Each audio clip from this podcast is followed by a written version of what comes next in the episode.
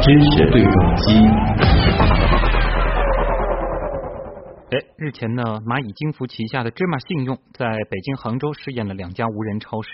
在前两天的红黑榜里啊，我们也为听众朋友介绍过这条消息。嗯，在无人超市当中啊，没有收银员，整个便利店内呢是采取自助收银的方式。试验结果显示，大部分顾客都选择了诚信付款，付款率呢是达到了百分之八十二。嗯，那么这个测试呢发生在六月六号，测试结束之后，有消息说啊，蚂蚁金服打算将十四小时经营情况的监控摄像。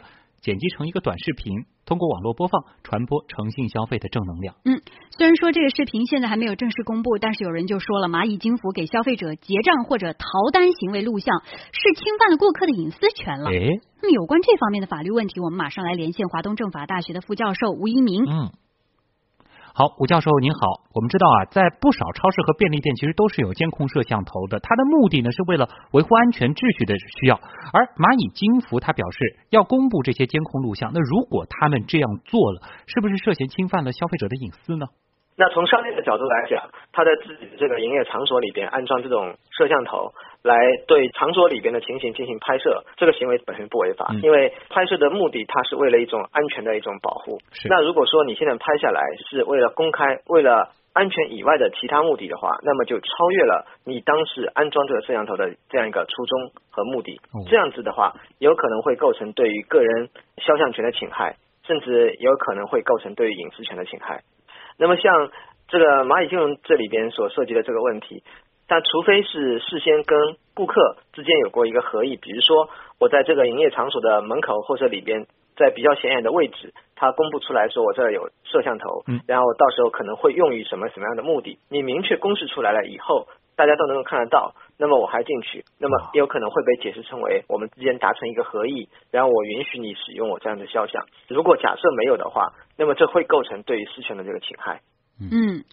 那么在公布的录像里，如果我们打上马赛克，这样是否就合法了呢？哎，我们继续请教一下。好，那如果说这个公司它对于当事人的这种形象打了一个马赛克。那如果说这种马赛克它已经能够让这个当事人的一般的信息不能够被轻易的识别，一般的熟人甚至不能一眼就能够看得出来的话，那也就是说他对于个人的信息已经做了一定程度合适的一个隐藏，那么就不会构成对他的隐私权的侵害。因为我们讲侵害隐私权是在说不合适的散布了个人的信息，那如果说他个人的信息已经能够被隐藏掉的话，那也就不涉及到对于隐私权的侵害。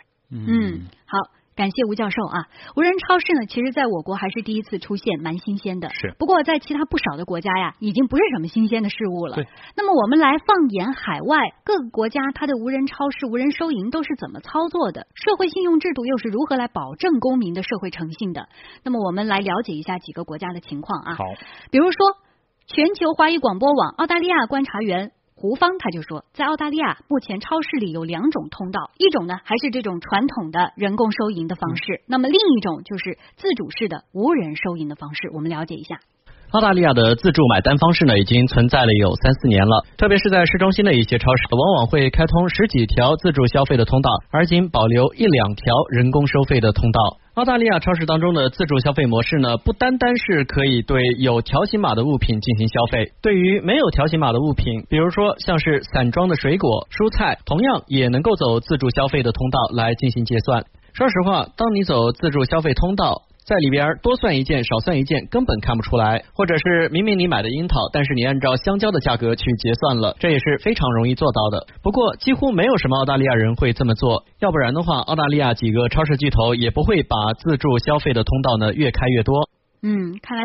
还是要靠市民的自觉和诚信了。是，那在美国呢，卖场的收银台往往是不设在门口，而是多设在商场的中央。哦，而且呢，众多收银台当中啊，一部分它就是无人收银通道。我们也来听听看，全球华语广播网美国观察员庞哲他是怎么说的。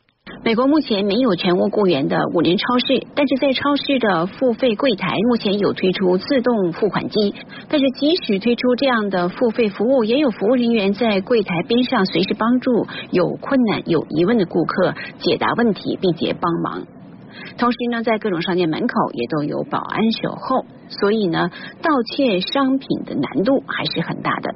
但这并不是说美国没有商店盗窃行为，但是一般来说会根据被盗窃物品的价格来定罪。如果价格超过一千美元，那么有的州就会被视为是盗窃刑事罪，有的州会遭到逮捕坐牢。如果价格还不到一百美元，有的州就算是城市骚乱性行为，仅仅在记录上增加污点，但是呢名声会因此败坏。这种高昂的代价，理智的人一般是不愿意因为几件小商品而毁坏终身的。嗯，在美国是，如果你有信用污点，要付出相当昂贵的代价啊。那么，全球华语广播网日本观察员黄学清介绍说，相比于其他国家的无人超市和无人收银通道，日本的无人摊位是更多一些。目前在日本还没有严格意义上的无人超市，但是呢，一些私人的小店的无人化却是由来已久的。比如在郊区的道路上，经常可以看到路边有个小摊位，主要是农产品、饮料等。摊位上有商品价格表和钱箱，顾客可以取走商品，把钱放进钱箱就可以了。我还在观光景点使用过无人停车场，不计时，五百日元一次。车停好后，自己把五百日元放入门口的钱箱里。在日本呢，诚信是特别重要的生活原则，所以即使无人监管，白拿占便宜等现象还是很少的。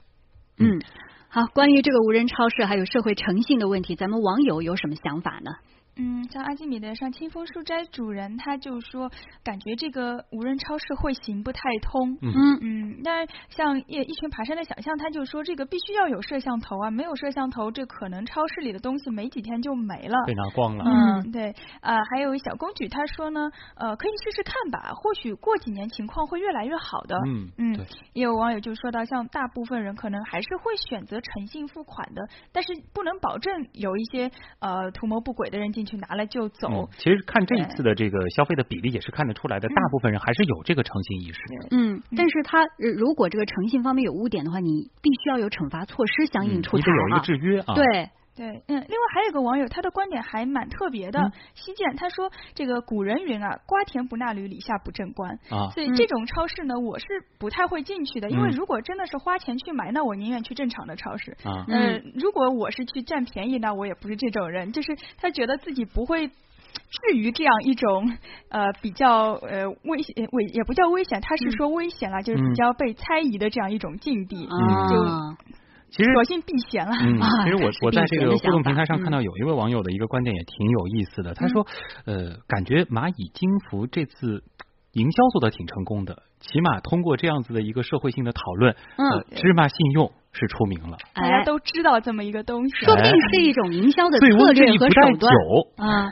原来是这样。我们这个问题先聊到这儿。